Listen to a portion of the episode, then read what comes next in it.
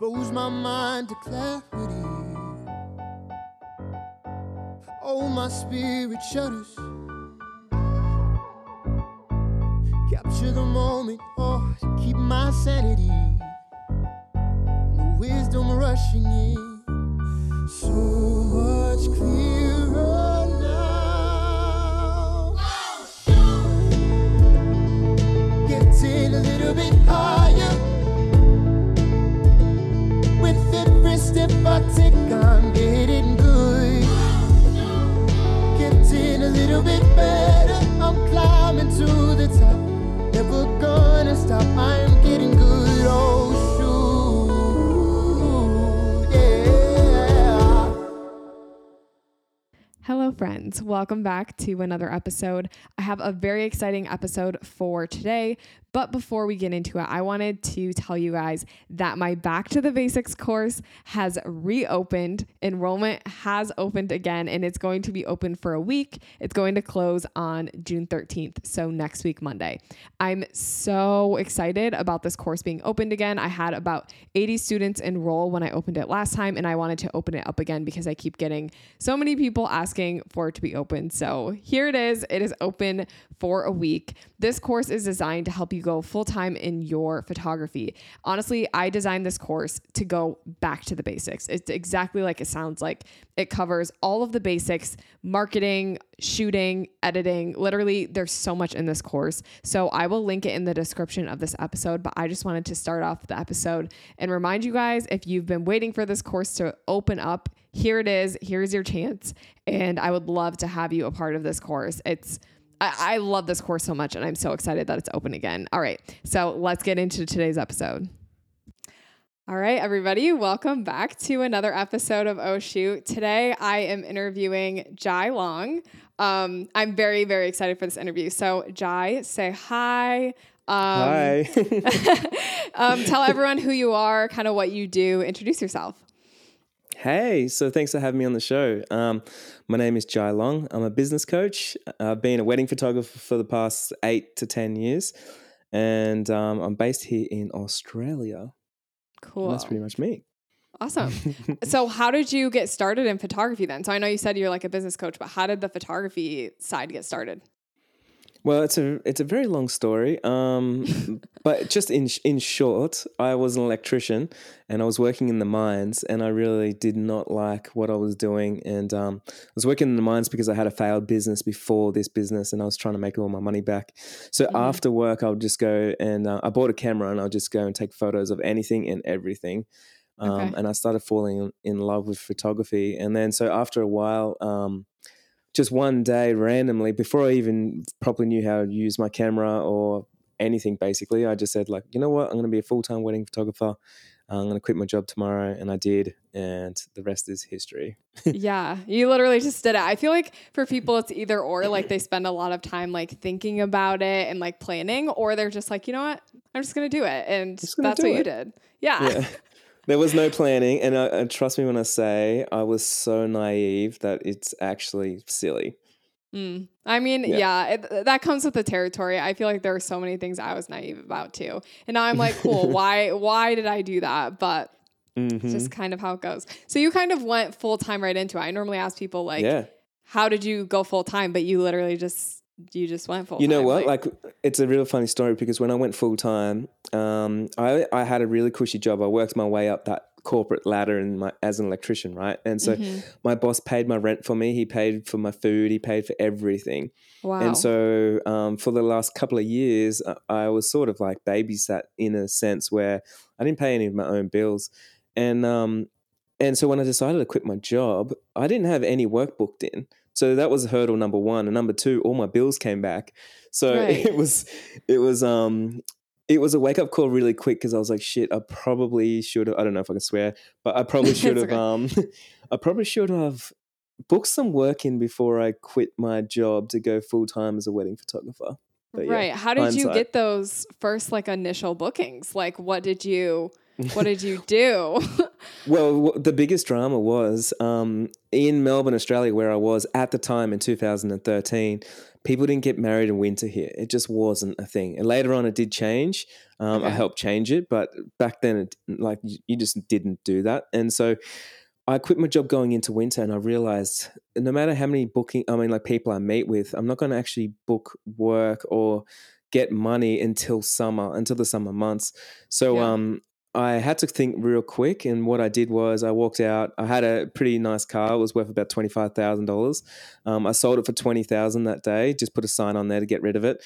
Um, went in the house, I sold my TV and sold all my stuff that I owned, and then I bought uh, two tickets to the US with Lulu because it was summer over there. And okay. because I knew it was summer, I knew people were getting married. And we went over there for three months, which is the max that we were allowed to be there and mm-hmm. I just put shout outs everywhere and I shot as many weddings as I could for free. So just to fill up my time and yeah. my portfolio and I'm making myself look busy and become an international wedding photographer. Um, I right. shot about eight amazing weddings for free. Yeah. That's so cool. And did you have like a big, like, how were you able to find those people? Was it like through Instagram or like what, what were you doing to like, well, I'm, know, I'm actually, well, it's a really good question. And one thing that was really hard in 2013, if you can remember back, there was no DMs on Instagram. There wasn't right. stories either. So it was actually really hard to connect with people on Instagram. Yeah. Um, so I did have a few followers. Like back then, I thought I was famous. I think I had probably a, like maybe a thousand, under a thousand followers, and I was like, man, this right. is this is it, you know. But um, like back then, that was a lot. Like yeah, exactly. I was like, people know me, like, and, and I think um the one of the main things I did straight away is I contacted all the wedding blogs um, and I told them my story. So they they actually featured a article saying that I'm going to be doing this. Another thing I did is I okay. contacted every wedding photographer that actually did follow me that were in the states, and I said, "Can you please refer me anything? I'm going to come over. I'm going to shoot for free, and I can, and I can bring you some value. I can do whatever." I contacted mm-hmm. wedding venues before I went there. Contacted um, wedding planners and stylists, and basically just got on the emails for like two weeks before I actually flew over and I made as many connections as I could. And then when I got right. there, literally, because we were on a budget, I slept on people's couches. I asked if I could sleep on people's couches. I'd shoot a wedding. I'd ask a guest if I could sleep on their couch. And then they would have a friend that's getting married. And then it kind of just kept propelling us forward until by right. the end we shot eight. But at the start, we only had like one wedding booked in. So they sort of just kept coming and coming. Oh, wow. I am such a planner. I could never do that. Like, it would stress me out not knowing, like, where I would sleep, you know, like uh, that. Oh, you'd just, hate my life then. Yeah. I like, so me and my husband just went on this road trip for like, it was about a month, like around the US. And we, like, the, all of the, like, day by day, I planned out every single day with like the mm-hmm. hotels and everything. And I just feel like I could never do that. So good for you. That's awesome.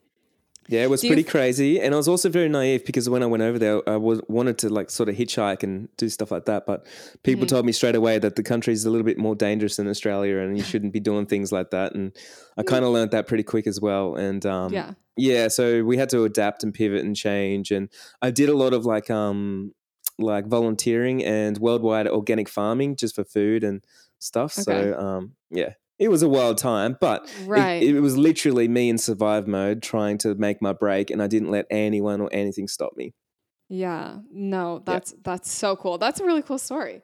Um, yeah. Wow. Uh, I feel like I could talk more on that, or like that I could ask more about that. But I think I want to transition into talking about some of our topics for today's episode. So, yeah, of course.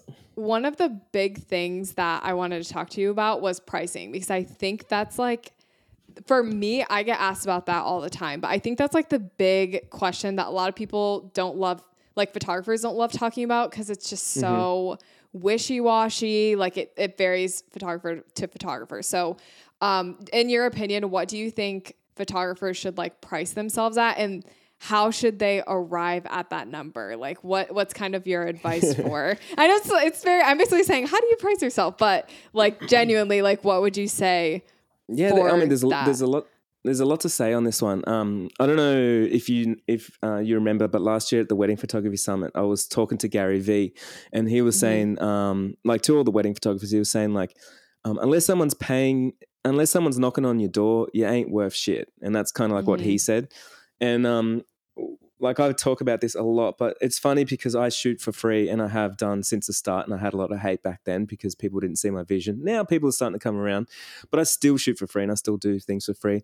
What Mhm. people don't realize is a lot of educators say like charge what you're worth, and um, it kind of falls on deaf ears for a lot of people because, for one, no one knows what you're worth, and you don't even know what you're worth, right? So Yeah. um, it's kind of a blah, like it's a very blanket statement that someone once said, and and a lot of the times in the in the educational space, someone will say something, come up something, and everyone repeats it, and it, and then it goes for Yeah. about three years or four years until someone changes it, right? And you see this over and over and over, and so this is one of them, but it's, it sticks, and it says charge what you're worth. Um, and never undercut the market and, and don't devalue yourself and stuff. And Mhm. I think people are not actually taught the tools and tangible things of like, well, what does that actually mean and how much am I worth? And I can tell you how much you're worth. Like you're worth how much someone's willing to pay you. And that's it. right. And people think they're worth more than that or less than that. And the problem is you are always worth more than that. And you shouldn't put your price, uh, you shouldn't put your value to a price point because then you're working Mhm. for a paycheck and then you might as well have a job, you know? So it's, it's an interesting concept to think like that. If you're a creative entrepreneur and you're putting your value to what someone is paying you, and then that's what makes up your worth, like that's not your worth. Your worth is way more than that. But if your worth is more than that, and then you're willing to do it for less, there's always something else that you can get from it. So if I walk into a room and let's say I don't get paid in in cash money. And hey, man, I'm a creative entrepreneur. I've worked a lot for free, and sometimes I regret Mhm. it, sometimes I don't. Um, but I walk into the room, I'm like, okay, so I need to get paid in something else. Who do I need to know? What conversations do I need to have? What connections do I need to make? What rooms do I need to be in? What skill do I need to learn? What portfolio piece do I need from this? And I think about all the things that I need that's going to get me the paycheck, right? Because and this is the honest truth, and this is this is actually what no um, photographer thinks about, but this is how pricing works. And this, if you want a sustainable business to make a lot of money, it's not about how much you you charge per wedding. It's about the average order per client. Now, Okay. this is such a simple concept that no one ever thinks about. But think about this: if I went and shot a wedding for free, and then from that wedding, I shot, I booked two paying clients, right? And each mm. paying client paid me three thousand dollars each. So now I got paid six grand. So an average order means I didn't actually get. It wasn't free the first one. It means I got. Sh- paid $2000 and from the next one i got paid 2000 and the next one i got paid 2000 so i just averaged out my order now if i could work out how to bring up that average order by selling some albums or some upsells or booking another client in and another higher paying client then all of a sudden by the end of the year i can work out all the weddings that I did, the ones that I charged $10,000 plus to the ones that I did for free. And I can work out how much did I actually, how much was I actually worth? You know, so when we talk about how much we're worth, because too many of us, we overvalue ourselves and think, hey, I'm not going to show up for free because we don't see a big picture. And then because of those short term and short sightedness, we end up losing on a lot of opportunities, a lot of connections, a lot of fun, um, a lot of a, a- an amazing portfolio, and like so many Yeah. other things. So I think um, just to sort of put a spin on pricing, like I think that's the first concept we need to think about. Mm-hmm. Yeah. Honestly, I when you bringing up that example makes me think of a wedding that I shot. Um, it was when I was trying to move from New York to Michigan, and there's like this one venue that like everybody loves. Like it's this expensive venue, whatever. It's just like well known. And I had a friend that was getting married there, and she reached out about wedding photos, and I really wanted the wedding because I was like, if I book this wedding, I, who knows what other weddings I can book from that experience. So I I charged like something like uh, it was like a thousand dollars or something. Um, and she booked me, and I I'm not even exaggerating. I've had at least like ten or maybe eleven weddings from that one wedding that I shot like a year or two ago for that price because I just wanted the experience. And like you just I don't know you you have to think about the opportunity that comes from shooting for free. I'm also a fan of shooting for free. Like I I like it. I think it kind of takes away the pressure of like, oh, I have to deliver something awesome because it's just like, you know, I'm doing it for free. Like I, Mhm. I I just create whatever I want to from it. So I think that's a really interesting concept for sure. Um, Yeah, and I think there's a lot of rules, like not rules, but like a lot of guidelines around it too. So it's like you know, you like what one guideline I always say is like if someone's asking you to do it for free, then that's when I usually don't do it.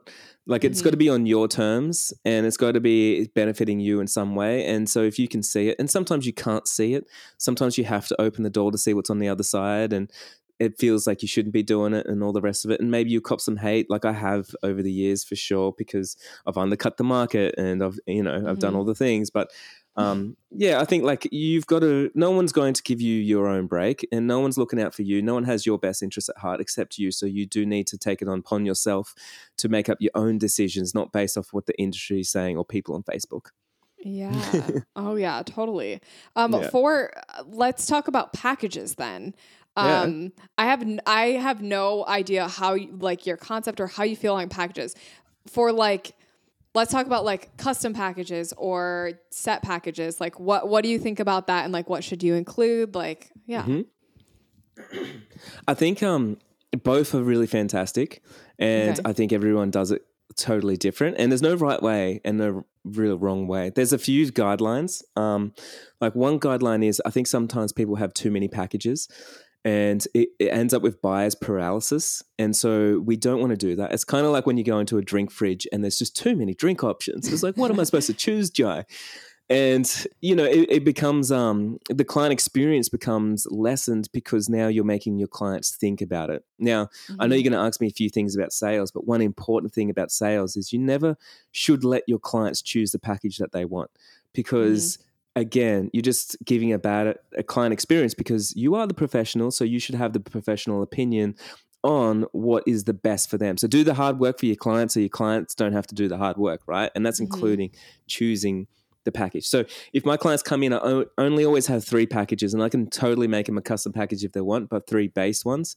And then from there, I ask them all the right questions, and then they tell me all the right answers, and then I'll say like, "Hey, based on everything that you're just saying, package three is the exact package that I personally would go for, and I think it's going Mhm. to best suit you." And I'll tell them why, and chances are they always book the package that I choose for them.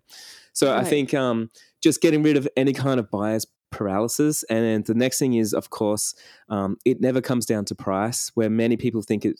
You know, it's like they're too expensive and stuff like that. But trust me when I say it's harder to book a free wedding than it is a paid wedding because no one wants to trust you with their free photos. So that's the first one. But Right. as I've always increased my prices, I've always been scared that no one's going to book me, and I've always booked more work, and I've always booked it more effortlessly. So it's Mhm. funny how that's always worked for me. Um, and it's also I've had better paying, uh, better clients, and people. sorry, people have loved their work so much more. You know, like the work that I've created. So, um, Mhm. yeah, I'm not sure why there's a cor- correlation between that, but we do need to think um, price equals value. A lot of people don't realize that. And so when people say, like, hey, I want to increase my value, I'm like, well, increase your price. Because if you increase your price, people will listen more. Uh, people pay. People will always uh, listen if they pay, and they'll always pay attention, right? So if you if they pay, they pay attention, and they'll look at the photos and they see it differently. And I'm not saying you should just jack up your price because there is other value items that you need to put up, but Mhm. if you're only doing it for free, um, people value it that way. And here's a good example for my wedding photography summit. I charge um, seven dollars, and it cost me over six figures to put together. And I have people like Gary Vee and all the amazing um, wedding photographers and stuff. Mhm. And because it's seven dollars, people see it as it's almost worthless. And the actual feedback that people give me is like, Jai, you could have charged like fourteen dollars for this.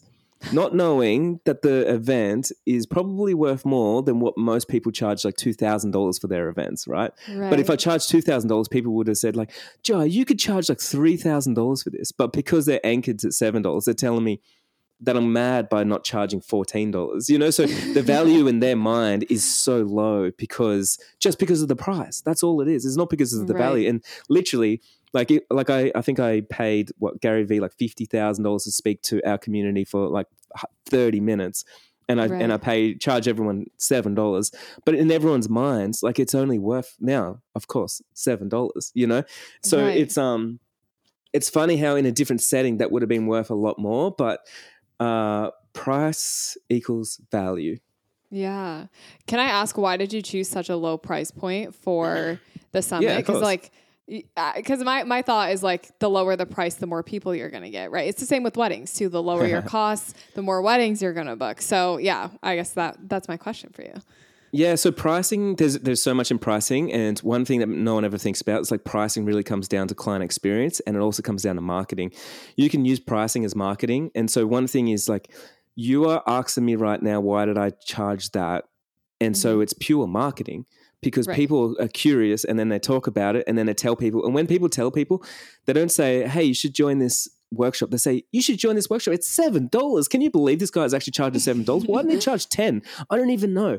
And so you can use pricing, simple pricing as marketing. And that's literally Right. what we did. And that's one of the reasons why we were able to bring in so many people to it. So, um, Right. yeah, there's, there's so many things you can do with numbers. It, it's like a, it's like, it's like a fun game really. But Yeah. um, if you want to do marketing differently, then all you need to do is you got to do things differently. And if no one else has ever done it ever, then there's opportunity for you to do something. Right. Yeah. Yeah. Yeah, that's cool. Um, so let's talk about sales now, uh, because you mentioned sales earlier, like very briefly, and I am interested to hear like what is your sales process from inquiry to booking when it comes to like wedding photography clients, or I guess it could be just like normal couples too, like that aren't getting married, but just kind of Yeah. talk me through your sales process and kind of like some of those things that you're like, I feel like this works really well when it comes to booking. Yeah, okay, cool. So just to sort of start off, um, talk about the importance of sales. I think a lot of people, a lot of photographers uh, hate, I don't know why, but they hate sales. It's, it's a, actually kind of weird. Um, so I have this ship analogy that I like sort of teach in my course when I teach in business. And so if you think about a sales ship, you have a mask and then you have you have actual sails on that mask and when wind comes it pushes the ship forward right Okay. and so my analogy always is um, the wind is marketing and you need wind and what most of us do is we we try and get as much wind as possible. But if you don't raise your masks then you won't get the sales. Like it, it actually Mhm. won't um, push the boat forward. And so the mask and the sails is sales. So wind and sails and so they're both equally as important. So without marketing uh, nothing's happening. But then without sales like the marketing's going to fall flat and then you're on a hamster wheel you're feeling burnt out nothing's happening the algorithms change we're going to complain about everything. Because because of sales we're like we, we just didn't even realize that there's a whole nother step we just stopped it and it's kind of like um like I mean, think about this. Marketing is like, oh hey, like uh, my name's Jai. I'm a wedding photographer, and you go, oh sweet, and then me just stopping there because I'm like, well, I introduced myself. That's marketing. Like, Right. why would I take take it to the next level? You know, but sales is the next level, and, and it's one of the most, it, yeah, it's one of the most important aspects of your business. And the most important thing is with sales is um, the best salespeople on the planet are simply the best versions of themselves, and that's what we always got to remember because you're the best version of yourselves and people want to come to you. And one of the biggest sales that I always say that you have to make is you got to sell yourself on yourself because if you believe in your own products and you would buy your own products, you would sign up to your own services, then you're going to be a great salesperson. If you're the person Mhm. that says, I would never pay me how much I charge, I would never book me, I would never want me to shoot my wedding, then you're probably a bad salesperson because that's going to come through when you're trying to shill your product that you don't even want and you wouldn't even pay for, right? Hmm So that's the first one. You got to sell yourself because if you don't sell yourself and if you're not 100% convinced that everyone that walks through your door are better off booking you over your competitor, and if they don't book you, it's an injustice because now they don't get to experience your client experience and your images and everything that you created and you put your work into, then you're probably not going to make the sale. And that's just being, Right. that's just a hard truth. Mhm. And then so from there, like there's a few things we can do with sales. Um, we can automate it and make it really simple, or we can customize it and we can make it really personable. So we have Mm. two options. Um, personable always is going to is going to win, but you can you can do both and you can do it really well. Um, I personally love to meet with my clients in person. I'm Okay. really I, I'm really good at sales. So I like to meet with them in person because I want to sell to them. And my Mhm. mission is to sell to them. I'm like, man, they came to me. Um, it's kind of um, I'm going off track, but it's kind of like you know when um, you know with marketing, right? It's like, oh, I haven't got any work, um, and I've and I've booked all this stuff. Like the problem is you've done marketing wrong, and what the problem is, um, you haven't allowed or made it easy for your clients to find you. So it's a bad Mhm. client experience, and you've broken the system. And so, I always think about that. Like even with sales, it's like I have to make it easy for someone to book me. I've got to try and get them to hand over their credit card because that's why they're here. We're both not here to waste our time. Right. You know what I mean? Yeah. Yeah. So when they come in through the door, basically, sales is just listening, it's understanding, um, it's serving them exactly what they need, exactly what they need, which means upselling as well. Because Mhm. the amount of photographers that I know that said, like, oh, I know it would have been easy with a second shooter, but I didn't really want to feel pushy and upsell them. Well, Yeah. now you have a problem because you didn't sell them the best services that they wanted, and now they don't have a back of the dress shot or they don't have those extra photos that they wanted. So Mhm. we have to be clear and concise on like exactly what they're going to get and what they're not going to get. Now, a lot of people will say to me, Joe, my budget's three thousand dollars, and your package, um, my budget's three thousand dollars. Can you do something? I'll say, yeah, of course. Um, so just to show you what I what I can do, what you've told me we'll work out, and what you want will work out to be around about six thousand dollars. But what you want is to keep to your budget, which is fine, which is three thousand dollars. And what we need to do is we need to sort of take all these things out because they don't fit in your budget. Now, you tell me, do you want to compromise on your wedding coverage, or do you want to compromise on your budget?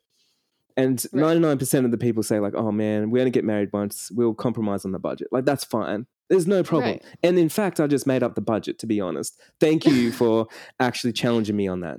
No Mm. worries. So we always need to make sure um, that we understand our clients. If they say, "Joe, you're too expensive," I agree. I am too expensive. Wedding photography is expensive. I can only shoot one wedding per week, and it's on my Saturday, to be honest. And I miss out on a lot of friends and family's birthdays and everything. Mhm. it is a lot of work that goes into it. Absolutely. Um, do you want to pay by credit card or PayPal? you know, the thing is, when someone says Right. something's expensive, it's it's a complaint. That's Yeah. all it is. And so think about this. How many times have you gone to buy a pizza and, and the pizza's twenty dollars and you said, Oh man, it's expensive. But then you bought it anyway. Why did you buy it anyway? Because we all complain. We don't want to give away money. But you got to Mhm. realize that an objection and a complaint's completely different. So if someone's complaining, hey, you got to agree with them. Yeah, it is expensive. I am expensive. Getting married is expensive. When I booked my wedding photographer, that was expensive. Do you want to Mhm. pay by credit card? Like, how, how do you want to make this happen? Because, of course, we're going to complain. So I think Mhm. as wedding photographers, because we don't think about sales and we literally just went green and just decided not to learn one thing, then we allow those things to affect us and go, oh my God, it's me. It's Mhm. like, it's maybe they hate me. Like uh, maybe Yeah. like maybe it's my price guide. Let's I'm going to redesign that for 3 years. You know what I mean? so we we start thinking of all these other problems and then we don't address the thing. It's like, well, it's because you hate sales and because you hate sales, it means you've what all it does, it means is that you have put the problem onto your clients Mhm. because they also hate sales, right? Here's an analogy. If I went to go and buy this shirt that I'm wearing right now, that the podcast podcasting listeners can't listen, I mean, see, um, if I went into the shop and I've already chose a shirt, I love it. I've seen it online. I'm just going to go pick it up. I'm going to go buy it. And I went into the shop to go buy the shirt, and then on my way out, um, I'm like, okay, where's the till? Uh, where's the checkout point? How do I pay for this? Why isn't anyone here? So I stand next to the door for like 15 minutes waiting, and then no one serves me. Chances I'm, I'm, I'm probably going to put it back. I, like that was a shit client experience, um, and I, I don't really want the shirt anymore.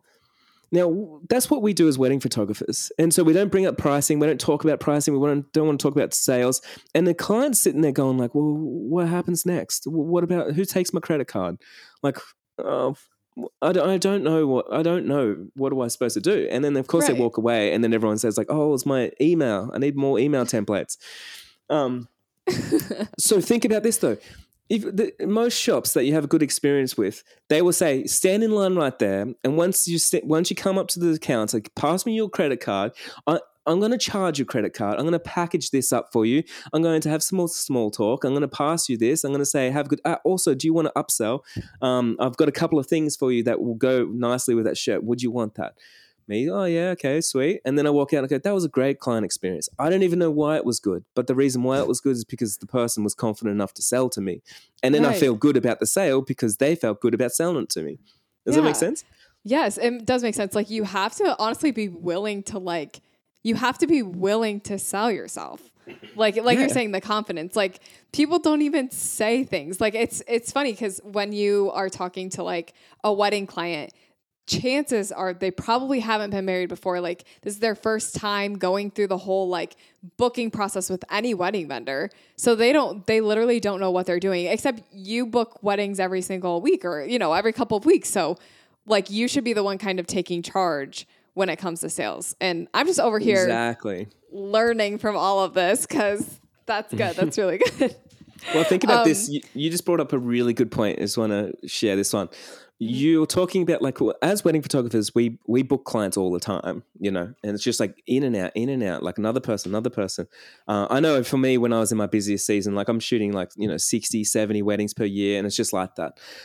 And what a lot of us do is we treat it like that, but we got to remember every client coming through the door, they have never been married before, and you got to Mhm. match them where their energy's at all the Yeah. time, and that helps with sales, right? So if someone walks through the door, um, I'm like, oh my god, it's happening! Like it's you're finally here. You're you know hiring a wedding photographer is a big deal. You're here Mhm. in my Yeah. studio, and we're about to look through some albums.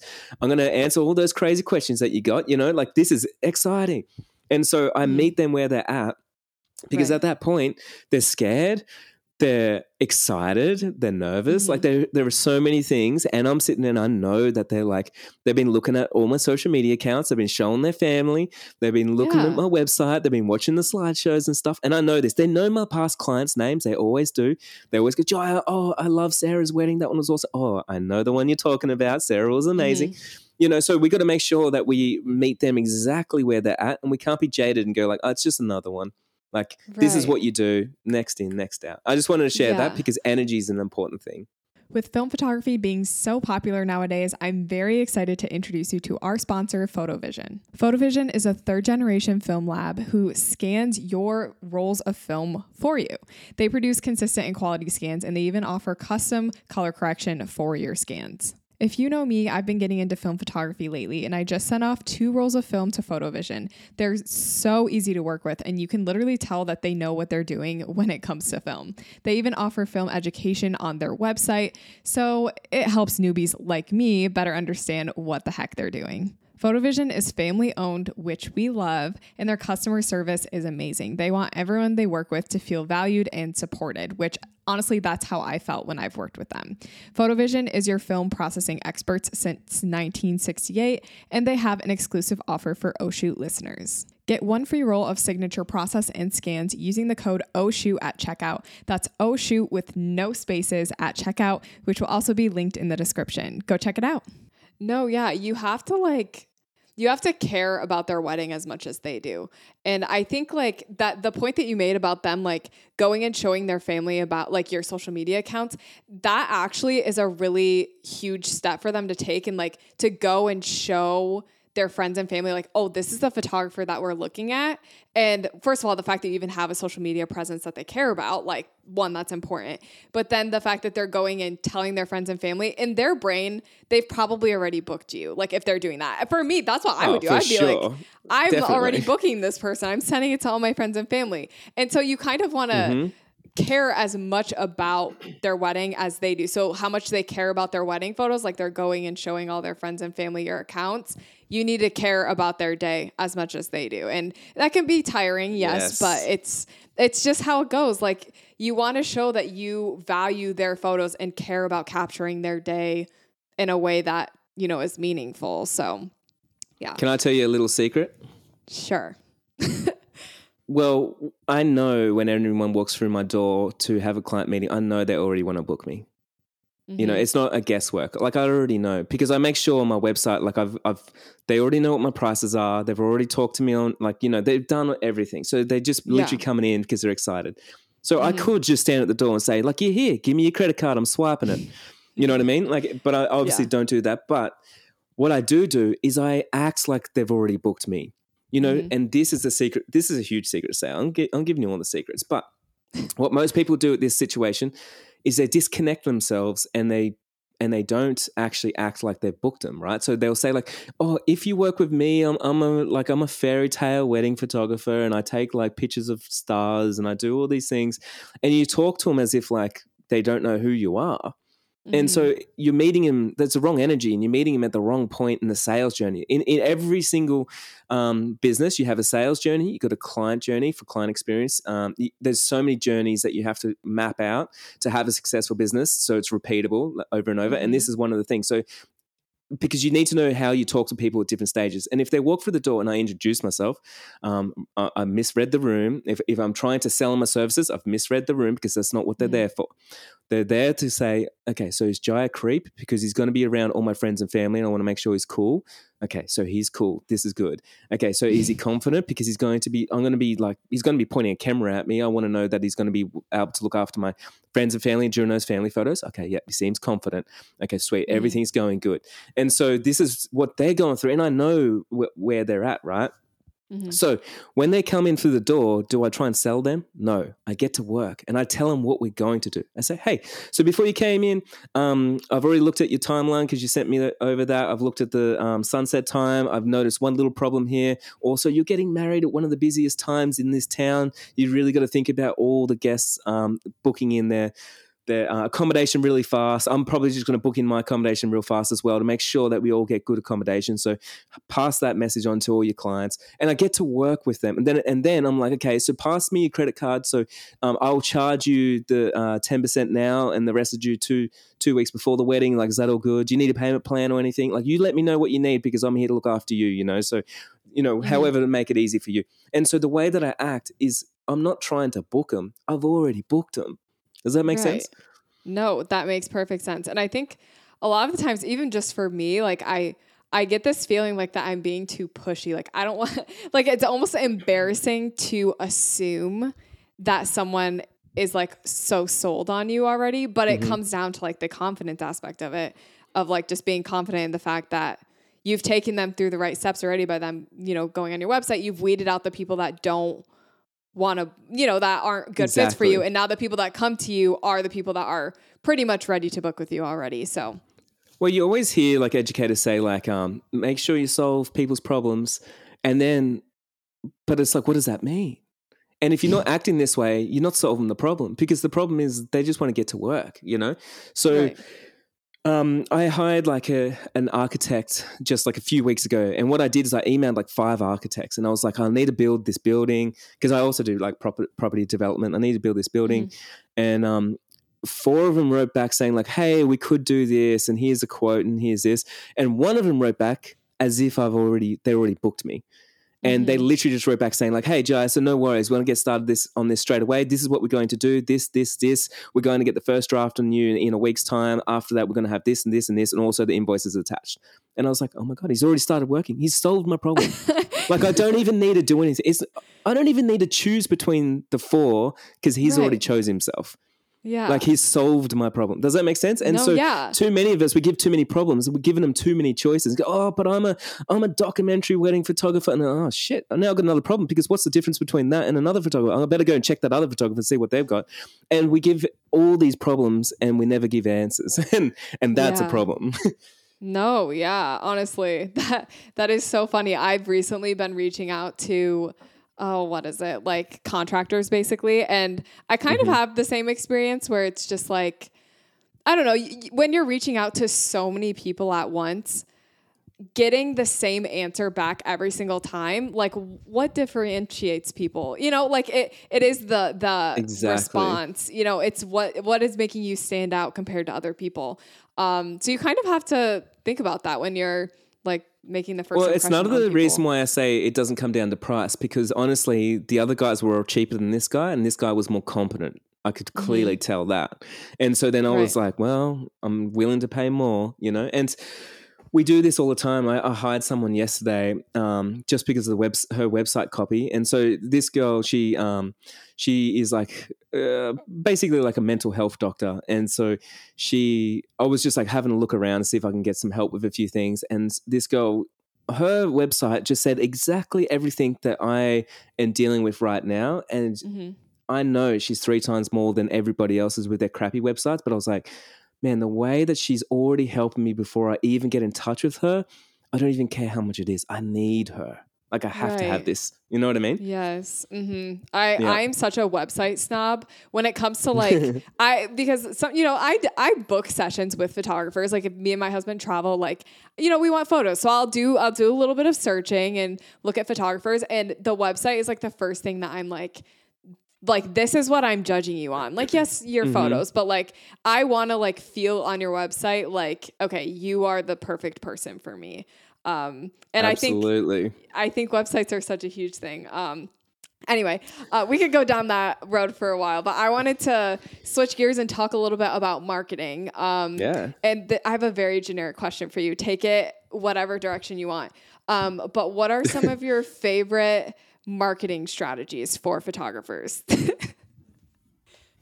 Um, and so generic, I know, but this is a really good question, and I think um, I think I've got a really good answer for you that's going to really help your clients right now. Um, if you're listening to this right now, what many of us do is we try and jump onto any marketing strategy, especially if, if you heard Jai talk about it on a podcast episode. You're like, yeah, there's the next one. I'm going to go jump on this thing. This is awesome.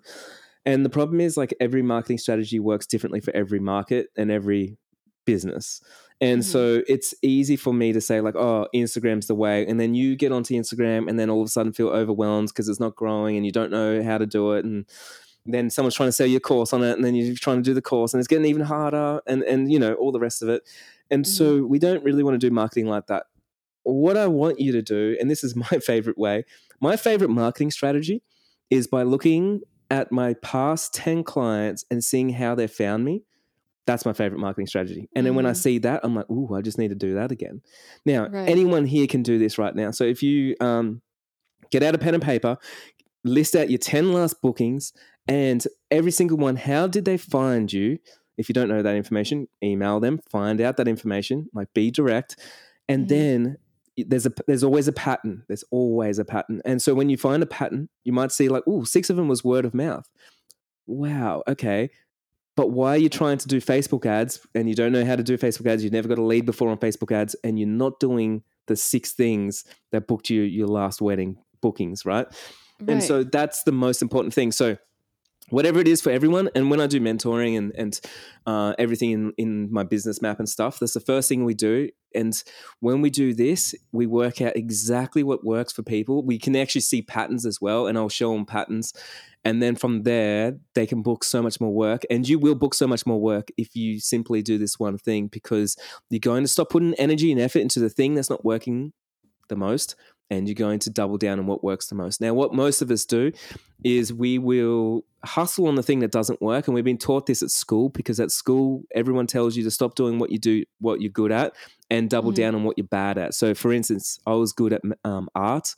Uh, and I was bad at maths. And for some reason, I had to do extra maths homework, extra assignments on maths, tutoring on maths, and I didn't do anything on art. And to me, that's a crying shame. And so we're taught this, right? And so now we Mhm. go, oh, I'm bad at Facebook ads. So I'm going to sign up to a course on Facebook ads. I'm going to learn Facebook ads. I'm going to try. I'm going to grip my teeth on it. I'm going to spend some money. And we waste all this time and money. And then we lose all of our work. And at the end of it, we're just frustrated. And it's because we taught the wrong thing, wrong information. So just go back. You've already booked clients. If you've already booked clients, then you've already got working marketing, and you can double down Mhm. on that, and you can stop doing what what, what doesn't work. Now, quick story, just real quick. Um, when I worked this out, there's an epiphany moment for me, and this was in 2014, and I was hustling on Instagram, and so I was like, man, I was getting frustrated. And so I wrote down 10 last people that booked me. And I actually looked, and five of them was from one single venue. And I was like, oh my God. I'm, Wow. Why did I not know this? And so, Yeah. of course, right there, I dropped everything. I drove out to that venue. And then I went in and I like just started talking to the owner. Anything I can do? Do you want me to take some photos? Do you want me to shoot an event for free? Do you want me to shoot a wedding for free? Like, what do you want me to do? And I Mhm. doubled down on that. And then all about 10 venues in that area, I went to all of them. And then from that one weekend of driving around, I booked six figures worth of work. And also, I realized no one else was there because everyone's hustling on Instagram, you know? And so right. the old saying goes like, you can't compete, you have to make everyone else irrelevant. In marketing, it's the most important thing. If you compete with everybody, unless you're the best in the world, unless you're the best on Instagram, then you, you probably don't have a chance. But if you make everyone else relevant by finding out where their, your competitors are not, you're going to dominate. And let's be honest, you only have to book what 30 weddings per year, 40 weddings. Like it's not hard. So Mhm. if that's all you need to do, you probably don't need thousands of Instagram followers. Right. No, yeah. That's so true. It's like finding finding the gap and finding where nobody is and then inserting yourself there. Um Yeah. and I think like that's what a lot of photographers who like move their business places that's where that's where the challenge is when you move your business from one location to another. Like the challenge is okay, there's already so many people here and I don't have a name for myself. How do I do that? Literally by doing something that nobody else is doing, right?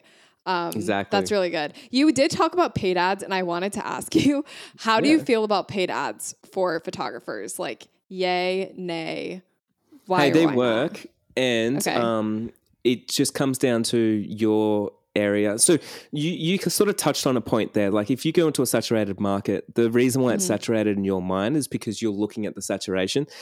And so you're looking at the wrong thing. And so all Mhm. you have to do is look at the opportunities, and that's where people are not. So, for instance, if I just moved to Florida, it's easy for me to look at Instagram and go, oh my God, there's too many photographers in Florida. Not everyone's on Instagram and not everyone's looking around on Instagram. So look at other things. And now one thing you can do, you can actually have a look. There's a there is a website, I can't remember what it's called. There's a website where you can have a look at Facebook ads in your area that your competitors are running. Now chances are Oh, funny enough, most wedding photographers don't actually run Facebook ads. Now, Right. if you want to make everyone else relevant and do what other people are not doing, all you have to do is have a look at like some simple tools like that.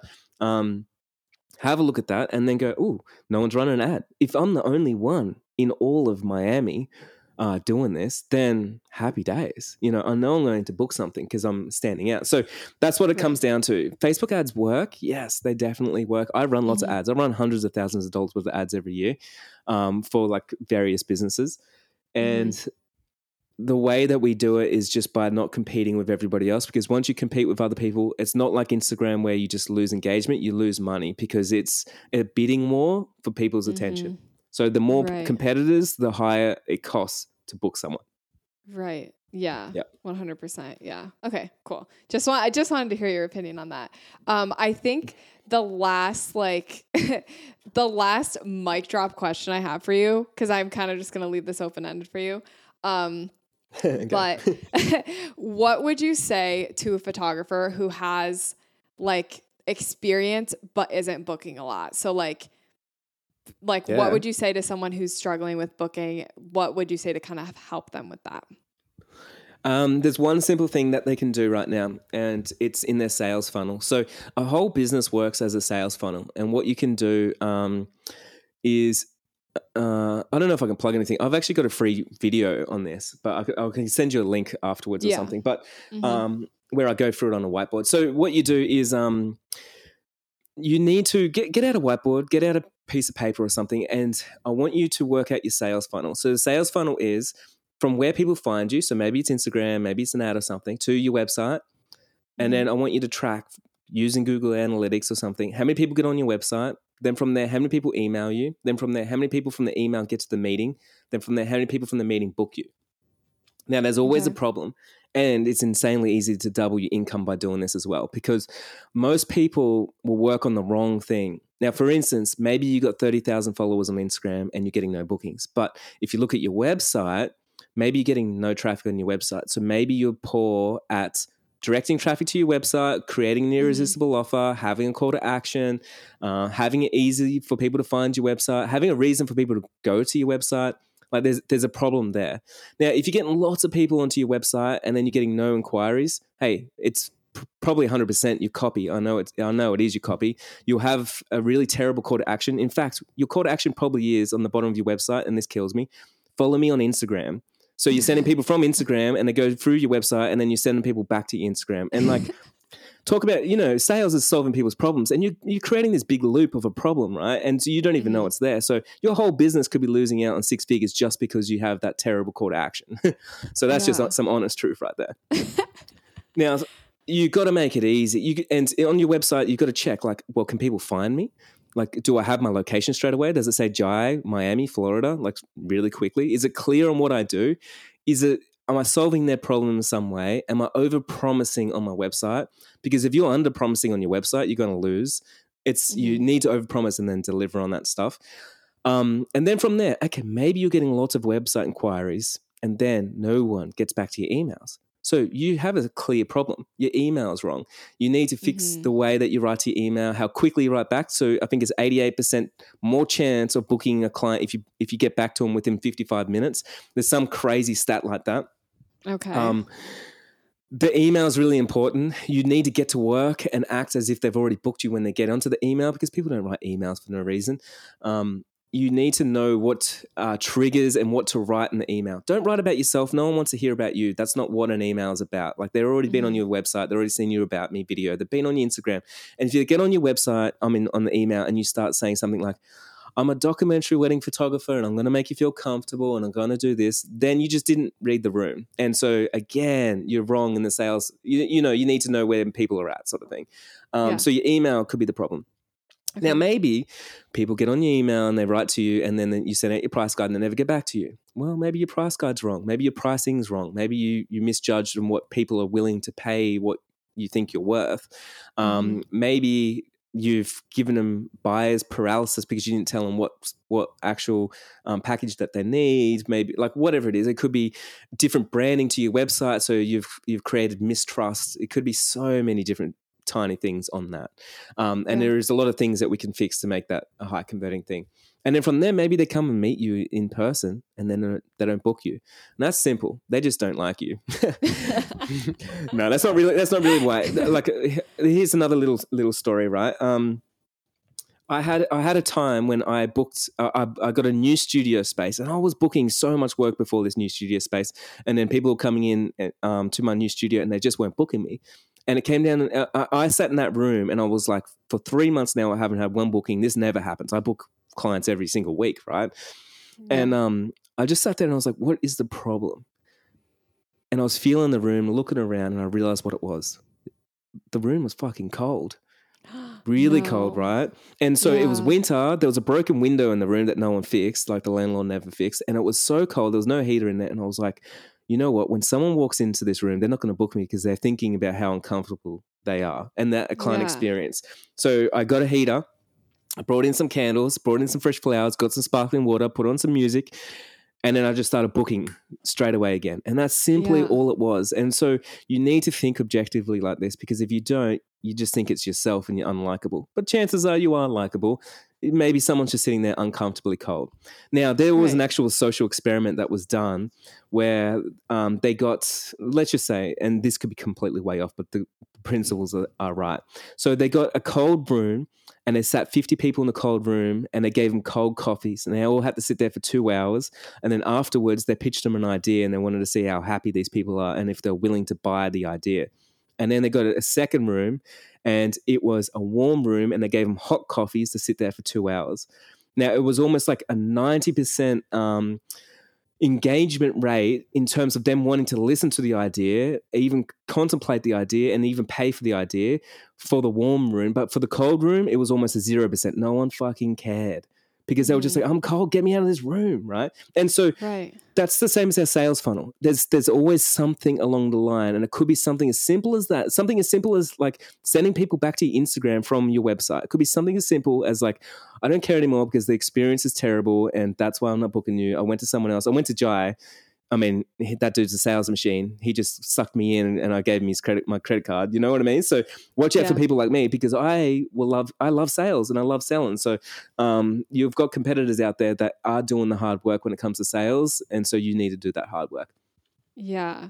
That that is so that's such an interesting uh experiment. I feel like it's about creating the right environment, right? And Yes. like in a physical sense, but also in a metaphorical sense. Like Mhm. the environment is what's going to lead someone to booking. Um, and it can be a simple fix as candles or um, website copy. I think like a lot of the times when we're in this mindset of, oh, I'm not booking, what's wrong?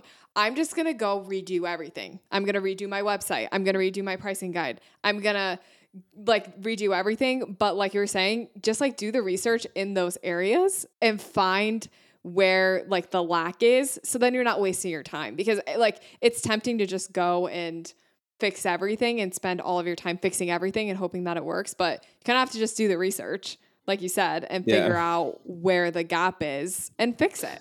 like You know what is funny? Like, I mean, businesses. So many people say to me, like, um, because I sell a business course, right? And so many people say, mm-hmm. like, oh, I'm, I'm skeptical. Like, how could you teach business? Like, every business is different. And people don't realize that it's not like that. It, every business is the same. It's literally the same as taking a photo. It's like, yeah, you could change the f stop, but you also have to change the shutter speed.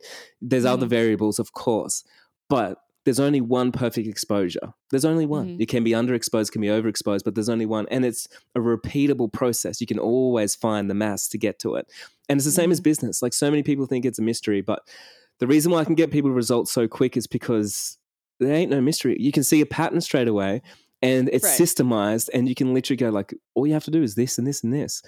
And then people Mhm. go like, "Oh my god, you're a genius." I'm like, "I'm not." I'm literally just looking at the pattern. That's all like it's it's right in front of us. it's right. in front of you, you know. Right. it- it's because we're emotional though. It's because we're creatives and we go like, "Oh my god, like it's all it's me though. They hate me or they hate my prizes. Oh, I'm not worth it."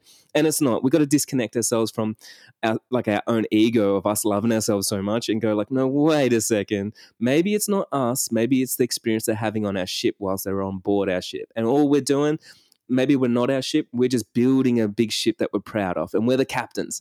We get to be the captain, and we get to create a beautiful client experience. We get to do sales, and we get to work with amazing people.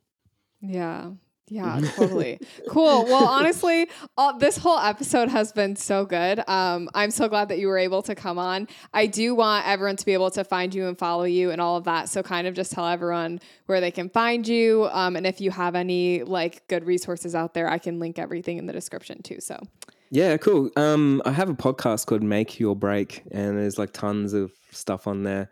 Um, and I do have a it's a hard URL, but I have a waitlist for my for my course, which is a six figure business map. And if you do join that waitlist, um, I can give you the URL, but I give you a free training straight away, a video training where I'll get a whiteboard out and I show you exactly the metrics and everything on how to work out your fun your sales funnel so you can Okay. double your income pretty quick. And that's free. And so if you join that, um, I won't tell you what the what the URL is because it's too long, but it's in the show notes. okay.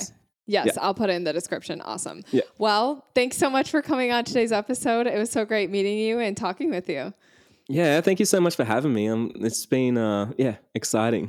Yeah. It's an exciting day. Yes.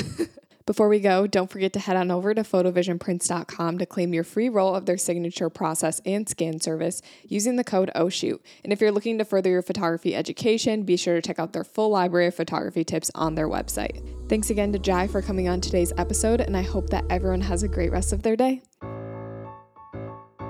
Expose my mind to clarity. Oh, my spirit shudders. Capture the moment or to keep my sanity. The wisdom rushing in. So much clearer now. Getting a little bit higher. With every step I take, I'm getting good.